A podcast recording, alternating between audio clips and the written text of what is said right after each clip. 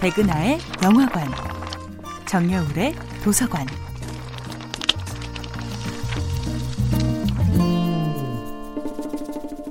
안녕하세요. 여러분과 아름답고 풍요로운 책 이야기를 나누고 있는 작가 정여울입니다. 이번 주에 만나보고 있는 작품은 빈센트 반 고흐의 편지들을 묶은 책 영혼의 편지입니다. 사람들이 모두 시궁창에 처박혀 있을 때도 그중 몇 명은 하늘의 별을 바라보고 있다. 오스카 와일드가 남긴 이 명문장처럼 빈센트는 모두가 어둠만을 바라볼 때도 빛을 발견해내는 사람이었습니다. 빈센트가 그린 밤하늘의 별이 감동을 주는 이유 중의 하나는 그곳에 검은색이 하나도 없기 때문입니다. 밝은 빛에 익숙해진 시선으로 어둠을 바라보면 어둠은 순간적으로 짙은 까만색으로 보이지요. 하지만 그것은 어둠의 첫인상일 뿐입니다. 어둠 속에도 무수한 빛의 스펙트럼이 있습니다. 빈센트는 그 어둠 속에서 무지개를 알아보는 사람이었습니다. 빈센트가 그린 밤하늘은 어둠이 머금고 있는 무수한 표정들을 고요하면서도 열정적으로 보여줍니다.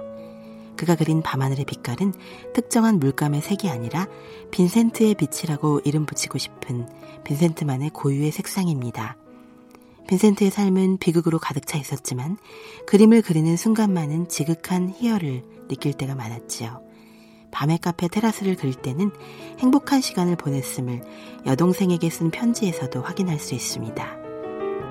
나는 이 그림을 그릴 때 검정을 전혀 쓰지 않았고 아름다운 파랑과 보라, 초록만을 써서 밤하늘을 그렸단다.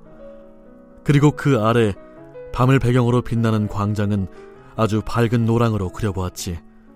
특히 이 밤하늘에 붓으로 별을 찍어 넣는 순간은 정말 행복했단다. 슬픔과 분노, 억울함과 서운함을 잔뜩 토로한 수많은 편지들과 달리 이 편지는 순수한 기쁨으로 가득 차 있습니다. 빈센트는 그저 평범한 골목의 소박한 카페도 천상의 아름다운 유토피아로 바라보는 그런 눈을 지닌 사람이 아니었을까요? 이토록 아름다운 별이 빛나는 밤을 그리기 위해 빈센트는 과연 얼마나 오래 별들을 바라보고 또 바라본 것일까요? 그는 별을 바라볼 때마다 꿈을 꾸는 듯한 느낌이라고 말했습니다. 하지만 그에게 별은 그저 다다를 수 없는 이상에 그치는 것이 아니었지요. 별이 빛나는 밤에를 통해 우리는 화가 빈센트의 예술에 대한 멈출 수 없는 열정과 세상을 향한 눈부신 사랑을 발견합니다. 정여울의 도서관이었습니다.